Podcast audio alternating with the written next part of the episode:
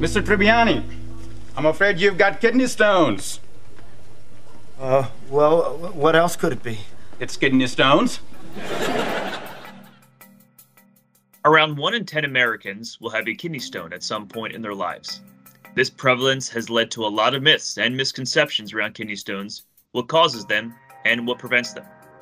Welcome to the Merck Manual's Medical Myths podcast, where we set the record straight on today's most talked about medical topics and questions. I'm your host, Joe McIntyre, and on this episode, we're joined by Dr. Glenn Preminger, a professor of urologic surgery and director of the Duke Comprehensive Kidney Stone Center at Duke University Hospital. He's with us to debunk common myths surrounding kidney stones and answer questions to help you or someone you know lead a healthier life. Dr. Preminger, welcome to the podcast. Thank you, Joe. It's a pleasure to be here. Great, great. Now, uh, I want to start with a, you know, first a general question. Can you tell our listeners what exactly a kidney stone is and how they develop?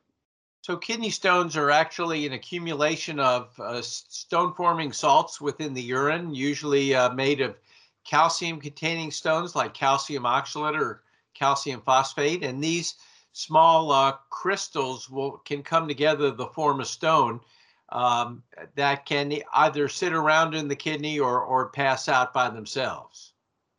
Now, how big are kidney stones traditionally? Are some smaller than others, some bigger than others? No question that stones can vary in size uh, and they also vary in composition. What dictates the size of the stone is, that most stones, when they start growing, they're attached to the wall of the inside of the kidney. Uh, and at some point, that attachment uh, dissolves and the stone then is floating free within the kidney. And if it stays up there, it can continue to grow. Now, some people who suffer from kidney stones can say it feels like a super painful stomach ache. Others may feel differently. How do you tell whether the pain you're feeling or discomfort is from a kidney stone or something else? Most of my patients, especially my female patients, tell me it feels uh, worse than childbirth, which uh, sounds more than a painful stomach ache. um, and and really, the discomfort that accompanies a kidney stone is determined by the acuteness or the suddenness of the obstruction that's caused by the stone.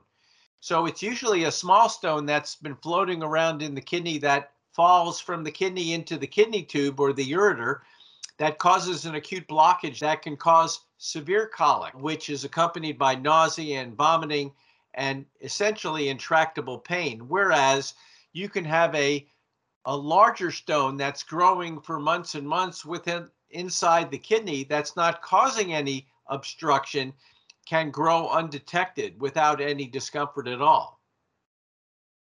Now, you mentioned women relating their pain to childbirth. Do only women suffer from kidney stones, or um, is it both men and women? So it is both men and women. One myth, though, about the men and women is that for many years, men had a three times higher incidence of forming kidney stones than women. However, due to changes in diet and lifestyle, uh, in the United States and across the world, we now see that the incidence of kidney stones in women is virtually identical to that of men. So it's basically equal between the two genders. Got it. Uh, if my parents, let's say, suffer from kidney stones, or one of my parents suffer from kidney stones, am I more susceptible to them myself? Uh, no question, Joe. The patients uh, who's have uh, first line family members, either parents or siblings or aunts and uncles, actually have an increased risk of making stones, but it's it's not a one to one definite uh, prediction that if your parents make a stone, you'll you'll form a stone. It it does put you at higher risk, however we have heard plenty of uh, rumors, whether true or not, you'll tell us, like uh, soda and tea can cause kidney stones. Uh, is that actually true? What foods do and maybe do not cause kidney stones or are likely to cause kidney stones? Well, Joe, it really depends on on the patient and what their particular metabolic issues are. Uh, certain uh, certain foods, uh, specifically calcium and foods that contain a large amount of oxalate, like spinach or nuts, can potentially increase the risk of stones, but it really depends on how well the kidney handles those um, those constituents. For example, if uh, some people who eat a lot of dairy uh, as part of their diet with a lot of calcium, um, that that calcium gets taken up into the bone, and therefore, if it's not coming out in the urine, it's it's not causing a risk for stones. So it really depends on the individual. Um, and once we have a better idea of what the metabolic risk factors are in a particular patient, we can make specific dietary recommendations.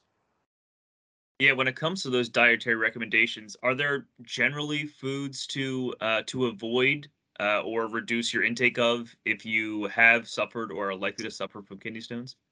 So I think that the two major food groups that we uh, discuss are dairy products uh, with calcium, and the bottom line is that for the vast majority of people, we're recommending a normal dairy intake, and what we're talking about here is two to three dairy servings per day, with a dairy serving being a glass of milk, a couple slices of cheese, uh, a small yogurt, or a scoop of ice cream.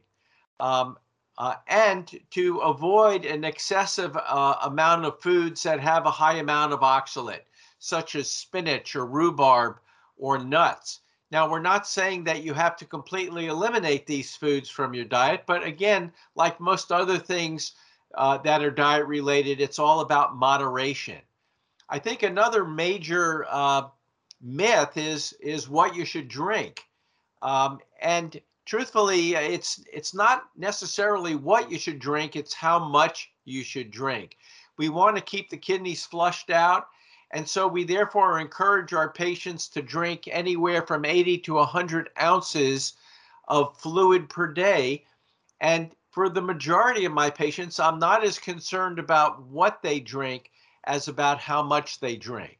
And there's no doubt that water is the cheapest. It's the probably easiest and the the easiest fluid to drink. Uh, but if people don't like water, they could they can make a le- homemade mixture of lemonade, or they could put a a mix into their water. But juice and soda and other types of fluids again, in moderation, are very reasonable. Now, are kidney stones, we've heard this rumor a little bit, are kidney stones more common in summer and in hotter climates, or is that not actually true?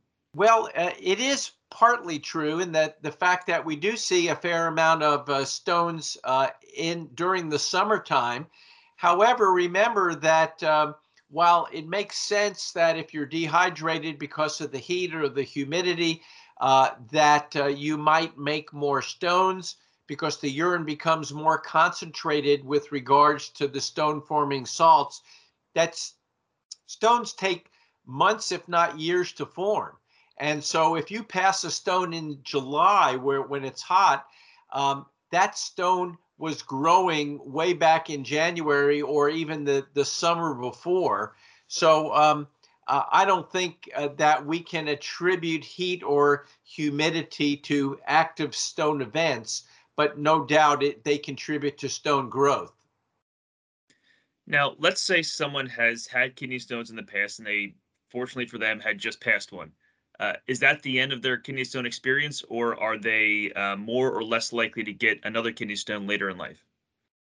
So, Joe, what we find is that once you uh, form one stone, uh, you are at increased risk for forming additional stones, and it's estimated that um, you have about a 50 to 80% chance of passing another stone within five to 10 years. So uh, if someone has formed a stone, at the very least, I would uh, ask them or suggest that they contact their either their primary care doctor, uh, their urologist, and and ask for some general recommendations about what you can do to minimize the risk of having another stone. But other things can increase the risk for stones. As we've discussed before, um, uh, family history can increase your risk for stones. Uh, the type of stone that you might pass can increase increase the risk uh, for having additional stones. And other um, medical issues like intestinal problems, inflammatory bowel disease, or perhaps some bone issues can also increase your risk for stones. So what we normally do is gauge the patient's risk factors for recurrent stone formation, and then we can make specific recommendations about how they can minimize their chance of having another stone. Dr. Preminger, you mentioned uh, a little while ago that um, kidney stones, you know, form in the kidney, obviously, uh, and they can become detached and float around. I think you said uh, in the kidney. Is it possible for a kidney stone to form in the kidney and not detach and essentially stay there for years or months or whatever it is on end? No, no, no question, Joe.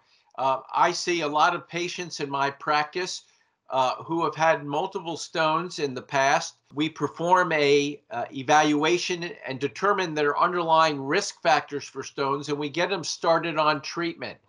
Uh, many of these patients will have small stones that remain up in the kidney, and in some cases, even big stones. Uh, but the stones tend to stay up in the kidneys, and as long as they don't detach, as you mentioned, they should not cause a- any issues. But the things we're looking for are significant discomfort, infection, or evidence of obstruction of the stone.